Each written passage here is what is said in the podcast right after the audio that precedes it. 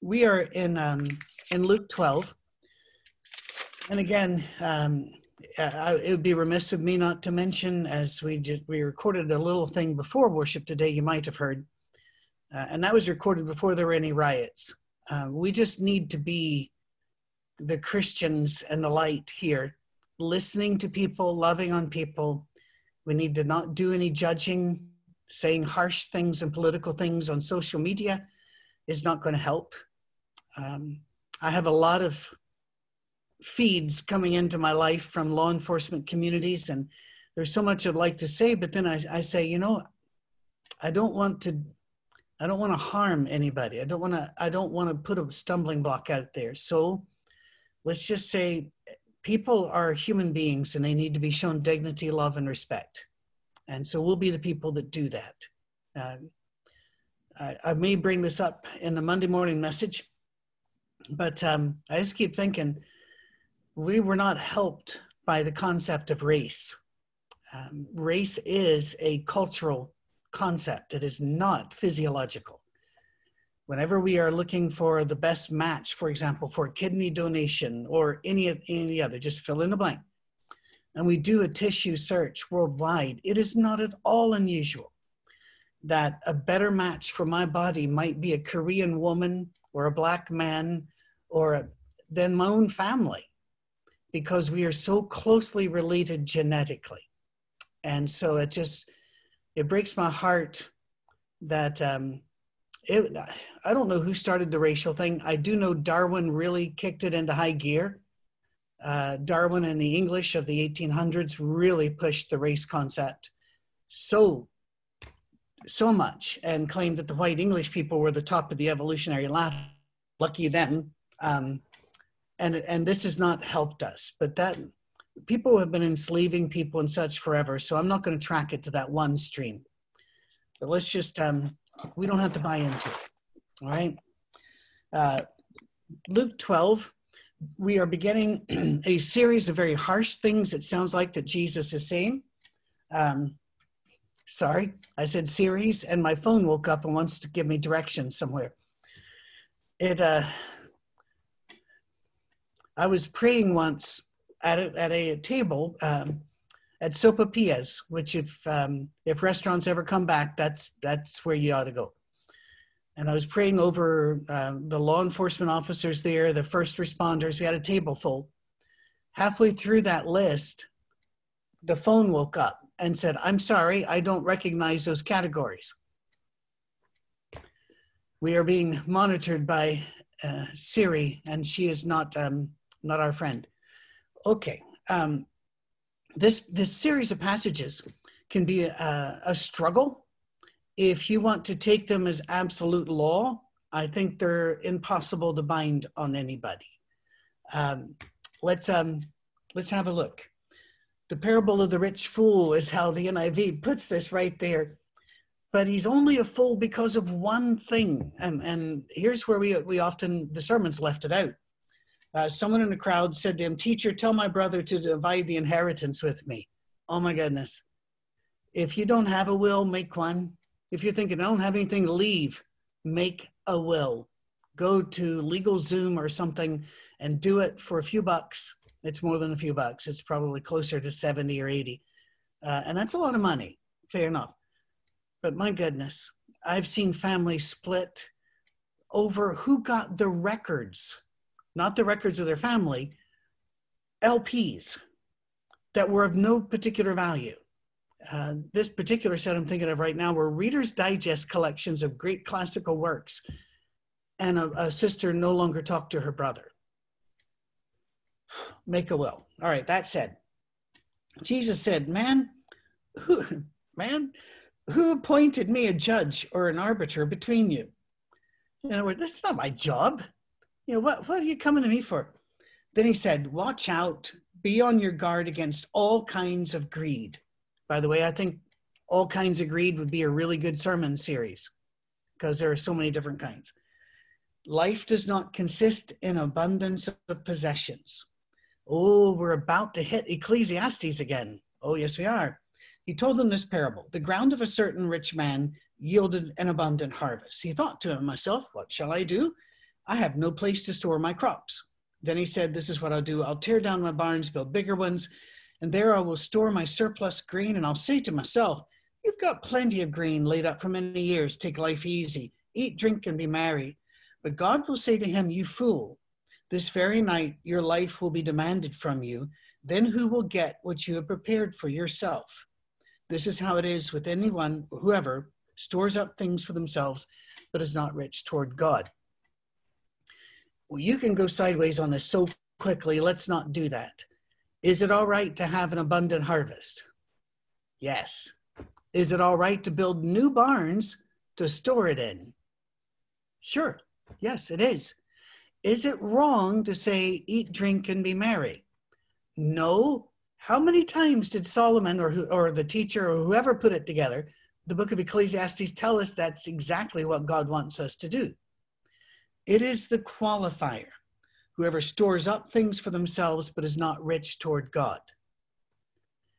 If you are putting things in the barn to keep them out of the hands of God so that they can be used just for you, now we've got an issue. Do we see the, the situation there?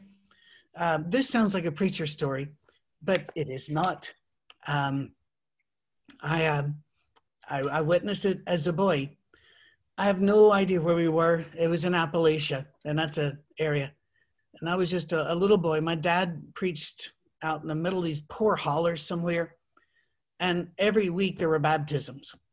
And this one one farmer guy uh, after a couple baptisms, dad was out in the creek baptizing people, uh, or the creek as it was known locally. Um, and somebody on the shore, dad would always turn around and say to anybody else. And, and it was amazing how often somebody would say, well, okay. And they'd walk out. This big old guy, farmer type guy, uh, bib overalls and like walked out. I don't remember his name. We're just going to call him John. He got almost to dad. Um, when when his wife yelled out, you know, John, you you you kept your wallet your wallet's in your, your in your pocket. Um, and he stopped and he, he started to turn and walk all the way back out. You had to kind of go in there to find the deep spot. He stopped and he turned around and he said, he muttered, and my dad told me later, he muttered, well, I, you know, I reckon it needs baptizing too. So he, he just went under with it.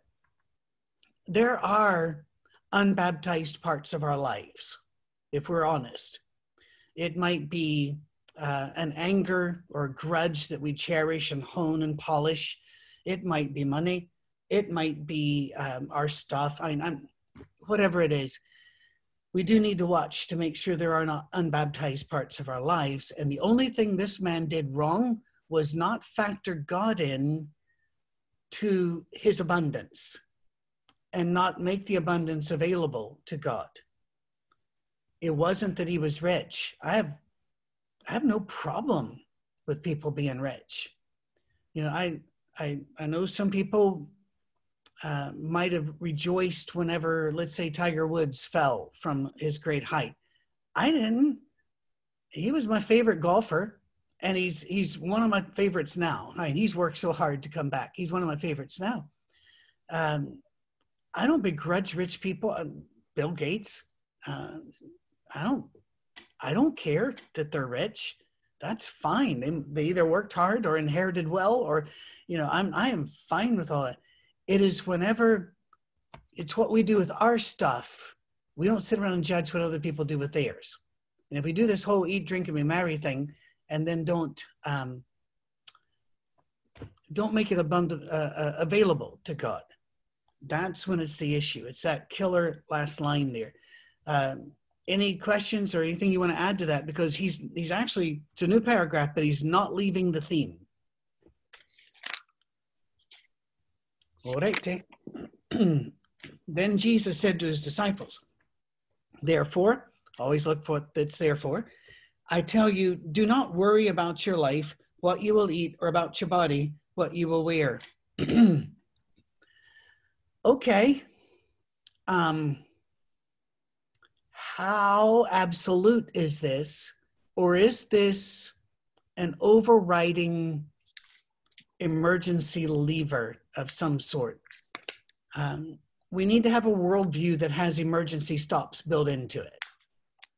Um, if my worldview is that Jesus loves the little children, all the children of the world, red and yellow, black and white, they are precious in his sight, then I cannot dislike black people or oriental people or and i don't think they like the term oriental anymore sorry um, asian people. Um, i can't i can't decide. I don't like white people. I cannot group people that god made because i have an overriding principle that god made them in his image. So no, no matter what else is going on there's that break that hits and says patrick back up you believe something and that should inform your behavior um, we believe, remember I told you last week about uh, watching 24, and people wanted to live so much that they'd give up the nuclear codes that would kill millions. And I'm going, what?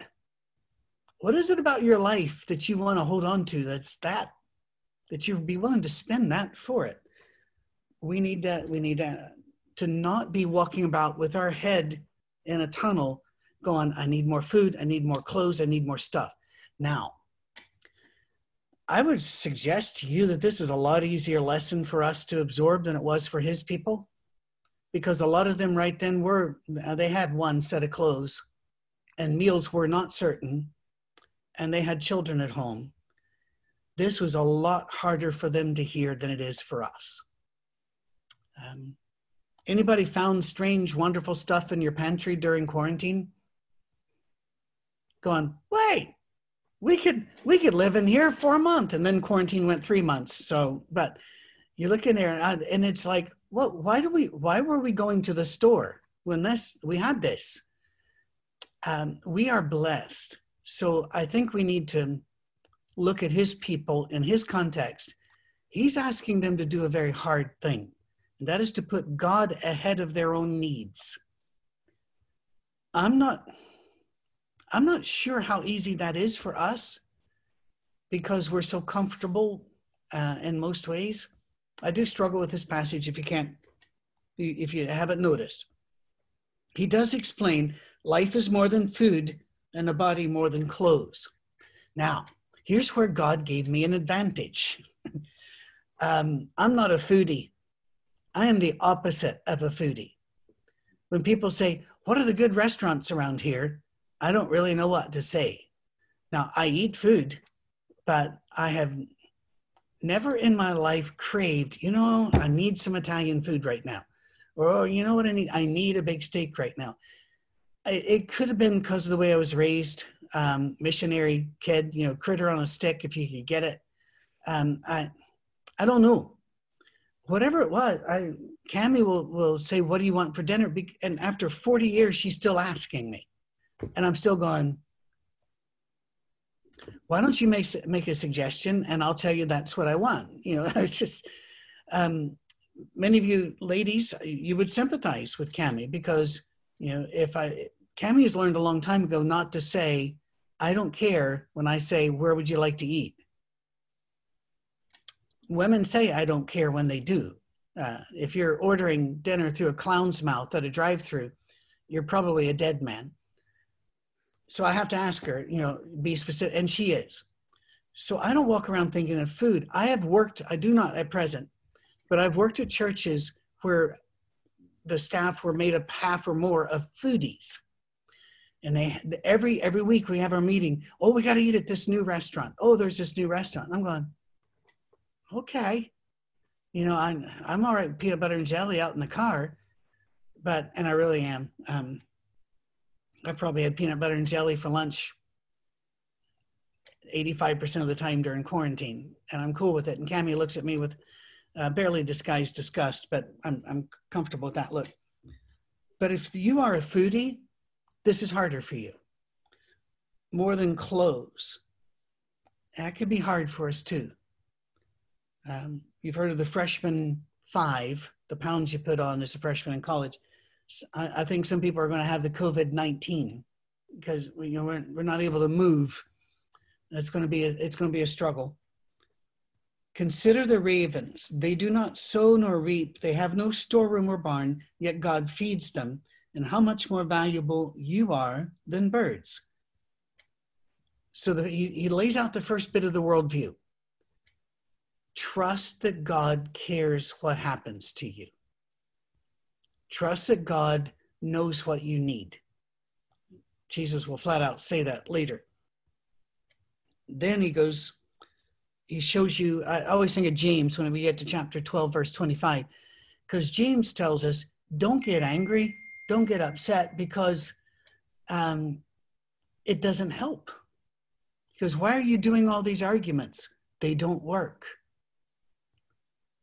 I, I love that passage in James. And here he's saying, why are you worrying? What is what how does worrying help you? We uh, here we go. Who of you can, by worrying can add a single hour to your life? Since you cannot do this very little thing, why do you worry about the rest? Do you remember he even talks about um, in another passage, by worrying can you add a cubit to your stature? You know, worrying doesn't really work. Instead, devising another plan works. Now, this is this one does hit me because I do not have a quiet mind. When I wake up in the morning, it's like a fire hose hits it, and I'm sorting and I'm thinking and I'm, and it's it is wearying, especially now. And I caught myself last night becoming exhausted, concerned about how do we reopen. I really want us to reopen, but should we reopen? And and I'm looking at all the factors, and then there are human factors. There are people who uh, will be afraid to come. There are people who um, insist on coming. And I caught myself worrying rather than developing plans. So I'll tell myself there. So I've dedicated a lot of today and tomorrow evening, to be with my mother in the morning, um, and this week to put down enough plans, A, B, C, and D decision trees, that I'll stop the worrying because I've got at least another another thing I can do. And this is that's a struggle for me. Um, and Catherine puts or Marcus, one of them. Uh, the, oh, it's Catherine. Okay, worry is a direct assault on God's ability to care for us. Wow. See that in the chat box, people? Write that down and needlepoint it. I can't take credit for that. That's actually a quote from Dave Clayton from Ethos from years oh. ago. All right, well, fantastic. Thank it's you. It's just one of the things that has always stuck with me. Um, and he kind of equated it when he told told it was um, to like his his children when they were little. You know, he was like, I have a four year old son. When I tuck him into bed, I'm not. You know, he doesn't say, Dad, did you pay the electric bill? We have food on the table? Or are we good? Is everything okay? He said because you know he took faith that he's his dad. He's going to take care of him, and we should do the same as God the Father. I love it. Yeah. I love that. Although I must tell you, Catherine, you're never going to become a minister if you actually credit people. Uh, you have to learn to steal creatively. I'll keep that in mind. Okay. Uh, Patrick? Yes. Yes, Topper. Uh, many years ago, we were in California, and a preacher there taught us something that we've never forgotten and that's contentment is the quiet acceptance of God's plan for your life. And you know that I've I have I've had to rely on that a lot, lot, lot for the last three months. Yeah. You know, we I have a hard time being content uh, with what's going on because I'm like you. I'm a planner. I want to fix things, and uh, you know, sometimes, especially when you watch what happened last night here in Nashville, it's very frustrating and you want to be content. But, uh, you know, really what it comes down to, God wants us to be content, but contentment in His, at least in my definition now, is the quiet acceptance of His plan for our life. And that's really, really hard right now. That doesn't include worry. what was that? and that does not include worry. Okay, good. Okay, excellent. I'm used to having a wife behind me saying things uh, in a low voice too, so I wanted to make sure it was, all was good. um, I don't want to editorialize or get off the track here, but let me just tell you this at least. In scrutinizing the videos that the law enforcement people have asked me to look at, the majority, and I'm aware people can cherry pick videos, but the ones that have been sent to me, the vast majority of the people doing the vandalizing and the beating and such are white. They are not our African American brothers and sisters out there. Uh, in fact, there's one video which is so powerful, it broke my heart. You had black people standing there asking the white people to stop, and one big black man said, We're going to get the blame. We're going to get the blame. And the man kept doing it. And I was here in Nashville. Um, the devil is afoot, he is in the streets. Do not let him turn this into a race thing. This is this is something else. Um, I want to say more, but maybe that maybe I shouldn't have even gone there. Um, worrying does not help us. Planning does. I um I enjoy a book whenever the, the hero is not always chewing his nails, wondering how am I going to survive. You know, I, I want the guy or the woman, whoever's the heroine, their their hero, to to move forward with the plan. Here's a, an example. Consider how the wildflowers grow. They do not labor or spend. Yet I tell you, not even Solomon in all his splendor was dressed like one of these.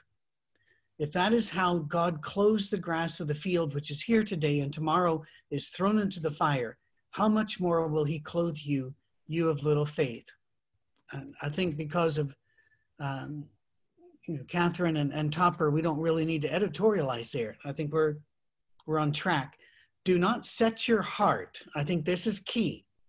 Set your heart on what you will eat or drink. Do not worry about it. I want to just put there. What is it?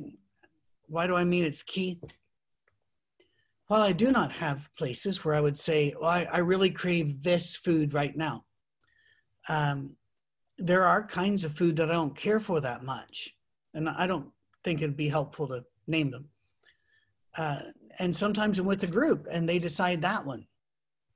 Well, sometimes they decide that one even if they know I don't like it because the group likes it. What are you going to do? I've seen people, you know, just get mopey. And I'm going, why would you do this? You can enjoy being at the table, you know, having having your your sweet tea or whatever while they're doing their stuff and talk to them and love on them. Or you can pout because you didn't like where you ended up. I, don't set your mind on things. Um, that's kind of like setting your mind on Chick fil A on a Sunday. Nope.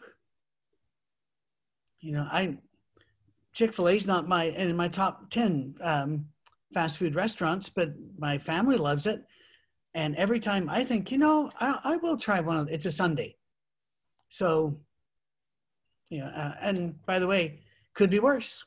I love chick chicken salad chick, but have you ever had to order and you have to ask for a fancy Nancy? And I, I'm just, let me tell you, people, it's a, uh, it's just the struggle is real. Moving on. The pagan world runs after all such things, and your father knows you need them. And that's, I believe, what, what Topper and Catherine were talking about the difference between us and the pagan world, pagan uh, has become a pejorative. It just means the world that does not know God, but has other gods. They run after all these things. We should be different even in the way we supply ourselves with food and clothing because there is a God. That's amazing. It should direct our steps even there. Uh, I got out of the habit of doing this, and I wish I hadn't. But we we always were kind of right on the edge financially for most of our married life. Um, and so before walking into the grocery store, I would even pray quietly, God, this is your body, this is your money, this is your food. Guide me wisely in what I buy and what I do not buy and like I said, I think somewhere in the raising children phase, I got out of this. But I still think of it very often, thinking, would God be happy with my checkbook? Or, I think more to date, by looking at my bank account online, would he be happy with what I'm doing and what I'm not doing? Um, I don't want it to look like the, uh, an unbeliever. but seek his kingdom, and all these things will be given to you as well. Um, I love actually the way the King James phrased it. It just seems more powerful. Seek ye first the kingdom of God, and all these things shall be added unto you. There's sometimes that I just, the, the King James actually comes with a bit more power. Uh, and I think that line it does. Seek ye first the kingdom of God. Um, he's, he's not done. By the way, he's got another couple of verses, but do you want to, anybody want to chime in? Yeah, Patrick, I had something to say about Go for Um, it. when my mother um, was fell ill and then had the the stroke that actually took her out. Um, I she had always been such a uh, a teacher of uh, not worrying. Uh, she was um, uh, it was amazing. Um, but anyway, not to get off on that tangent about my mom, but you know, really, um, I had such a acceptance level which I never ever would have had beforehand, and that's only I know through being in the Word and and and knowing and feeling God's love and grace um, so strongly at that time that I never felt alone. I never felt like um, I couldn't make it another day. Uh, it was a total acceptance level that was beyond me. Period. I, I just don't. I don't have an explanation except for God's miraculous grace. Not only that, but the um, you know having the um, expectations not in whatever the outcome was or was going to be, but having the expectation that my mother was saved, and I know that, and I know that she's no longer in pain. But it was an expectation that I didn't put in a doctor, but I put it in where it was supposed to be, which is in God's hands, and that is a total change for for me, and and and and I'm so appreciative of that growth. Mm-hmm. I'm nowhere where I need to be, but I'm definitely a lot further than where I was. And um, and walking my mom and my, my family um, through that whole process has uh, have such a reliance on the dependence of on God that I never would have had had it not happened. I don't think, but um, but I, I I I understand the difference of worry and accepting and not expectations in anything um, like an indifference to the world, but um, only um, having that toward uh, God's will and, and knowing that and, and accepting that. And, and it's a huge um, change for, for me in my life today. Thank God. if that makes any sense. Oh, it does. It does. I thought that was beautiful, don't you guys? You- Yes. You know, Patrick, in the context of your sermon this morning, everything we've talked about today, you've talked about today, are cards. Uh, whether you're rich or poor, to a certain extent, is a card that you may or may not have had a part in getting.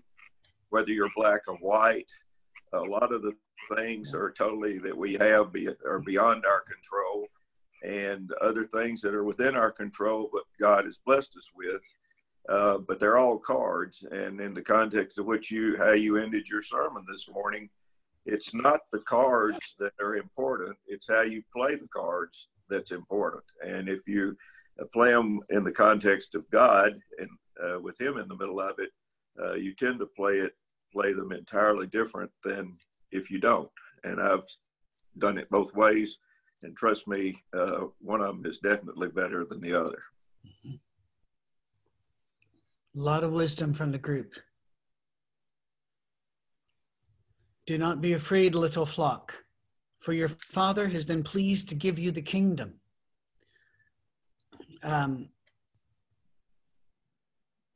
it's a, uh, the Semitic flow of this actually works better than the English flow.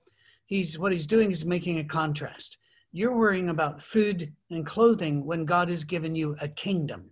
That's the balance. Uh, C.S. Lewis put it uh, we are children in an alley arguing over mud uh, mud castles we're making when God has given us a palace. Um, now he said it more elegantly than that. Uh, sell your possessions and give to the poor. Provide purses for yourselves that will not wear out, a treasure in heaven that will never fail, where no thief comes near and no moth destroys. For where your treasure is, there your heart will be also. Um, historians love to look at the accounts, the um, the checkbooks, as it were. We know an awful lot about Thomas Jefferson from his writings. He he wrote a lot, but if you really want to know what he thought about, you have to go look at his accounts, and it will show you where he put his money and how he moved it around. Uh, I I learned that by listening to uh, a couple professors uh, that out of Virginia, and they talked about um, doing basically archaeology on people we all know. But where you dig, they said you will learn a lot more from them by the way they use their money than by what they wrote. I think that's probably true today as well. Um, but there's a couple things. Verse 33 sell your possessions and give to the poor. He is not asking us to be penniless wonders, wanderers around the, the world if we were penniless, how could we then help the poor more than once? You know, we would give away everything. That's once. Now, what do you do? No, he's talking about the overabundance of things. And friends, that's something which you have to make a call on personally. I don't think it, I don't think I have the right to say, all right, you can have this many pair of shoes, but anything over is excessive. You know, I no, no. uh, I think that you and God have to come to that uh, that decision of where you are, and and and most of us have one of those things. It could be golf clubs, fishing gear, it could be um, clothes, it could be cars. I I caught myself yesterday, for example. First of all, the SpaceX launch was amazing. It was boom, and I, I kept hoping God was giving uh, the three African American ladies and Hidden Figures a ringside seat. Because without their brains and working it with a pencil and paper pre-calculator we wouldn't have gotten there. And the staggering things i i almost choked up when i saw that they were able to recover the rocket stage and land it on a drone ship and as they're up there flying it's like driving a tesla you know it's all screens up there I found myself actually thinking, ooh, maybe I should get a Tesla. I should not get a Tesla. I don't need a Tesla. Um, I want, I crave, I'm jealous, envy, it's a greed thing, but I need to draw a line there. All of us, I think, have that little spot that when you bump it, we go, oh, well, look at that. And he's saying, manage your stuff. Now, how do I know? Well, first of all, look at the church's response in Acts chapter 2. Acts 2:38 is well known by every Church of Christ person as it should be. Repent and be baptized every one of you for the remission of your sins and ye shall receive the gift of the Holy Spirit. But if you look after that, the reaction was they pulled their resources. They shared with those in need. Immediately they took their eyes off of what can I get from me and put them on what do they need that I can share. And so um, that's where we're going. You know, where your treasure is, there your heart will be also. And that's a that's a struggle because we're human. Um, we're about to shift focus, but he's, that that last verse is actually a hinge point to the next thought. So one of us first of all stop see if anybody has anything they want to go with before we move on. I'm loving the room today. It's great. Thank you. Be dressed ready for service and keep your lamps burning like servants waiting for their master to return from a wedding banquet so that when he comes and knocks they will immediately open the door for him be ready to move get your mind right there are um, police talk about condition white, condition yellow, condition red. Most people walk in condition white. Uh, I have almost run into people who have stepped off the sidewalk in front of me looking at their phones with earbuds in. Uh, we had another uh, young man killed in an, uh, around Nashville. I don't think it was in the city, uh, on a railroad track. And they found that he had earbuds in and just been walking, didn't hear. That's condition white. You're not paying attention to anything around you. Condition yellow, you're not paranoid.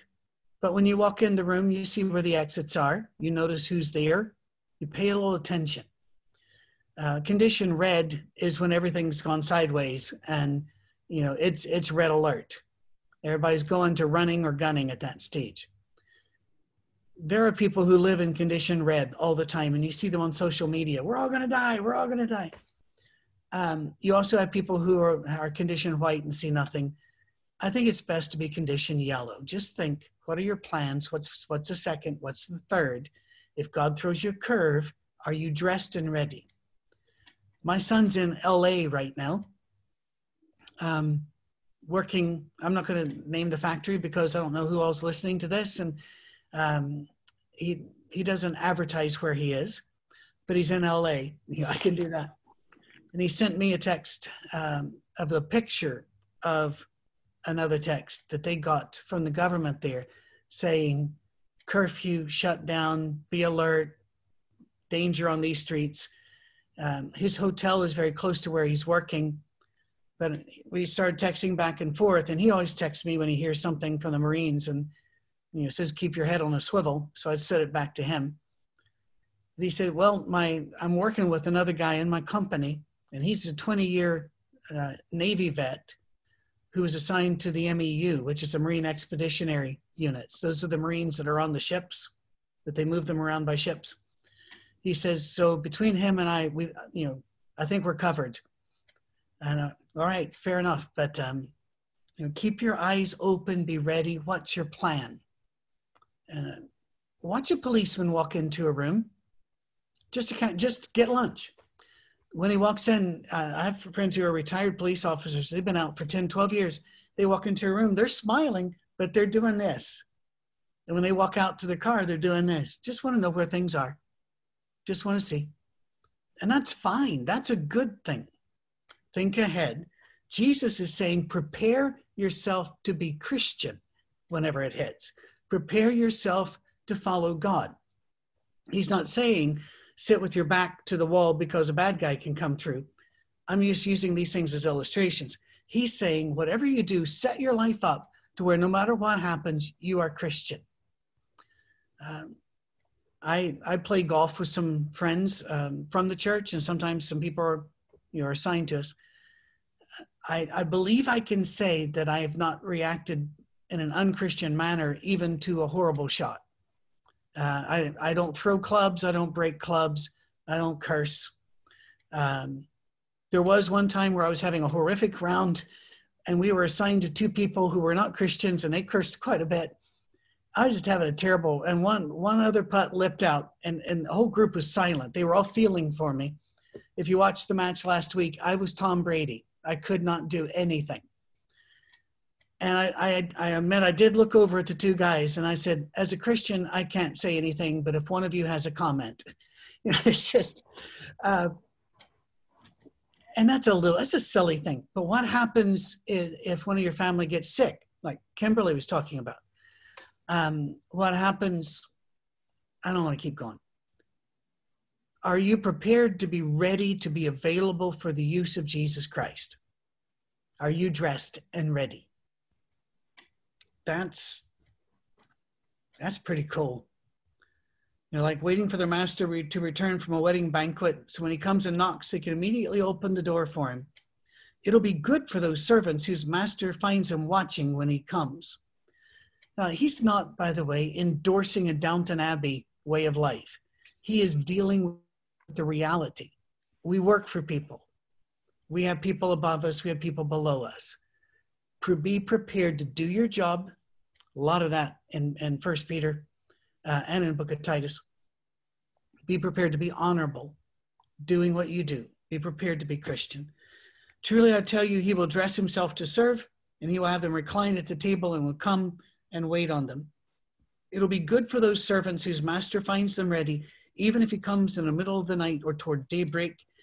Um, but understand this If the owner of the house had known at what time the thief was coming, he would not have let his house be broken into. You also must be ready, because the Son of Man will come at an hour when you do not expect him. Uh, we can read that as a threat and a bad thing, but I don't think that's what he was trying. Um, I think he was just saying, just be ready. As Tom Holland, um, the late Tom Holland, he's passed on now, was a professor at Freed Hardeman College, and he was who I heard it from first. I have since found out it has been used for generations. Uh, he would always say to his um, his church, "Live each day as if it was your last, because one of these days you'll be right." Um, yeah, that's that's true. I walked into a room two years ago. Um, every one of the law enforcement officers there was suffering from PTSD of some form or another. Some of them had done wrong. Um, the vast majority wrong had been done to them or done in front of them. I could enumerate the losses, but they were they were pretty awful. And I've been praying for a long time how to open. And I walked in, you know, they're sitting there quietly, and I asked them. They they all had pads and pencils provided by the conference leader. I I said I want to give you um, five minutes to write. I want you to make a list of the things or people you would die for. It got very quiet. I mean, there was not a murmur.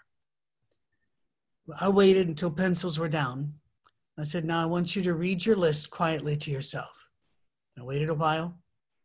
Then I said, Now, how can we organize your life to live for these things so that you're not just willing to die for them, but you have redirected your life so that you are willingly living for these things? And that's where we went the next two days.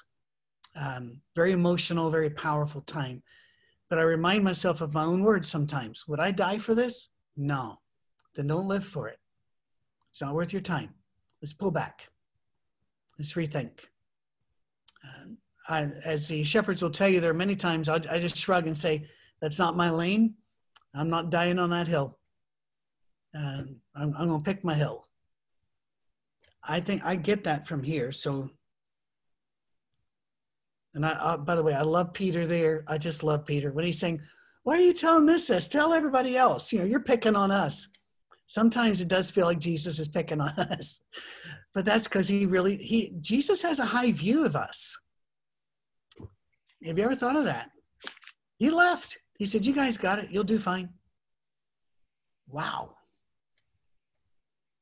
Did you feel that way when your kid went to college? Think, well, we did our job. They'll be good. Nah, but God has faith in you. We are beyond the magic minute, um, but I'm behind.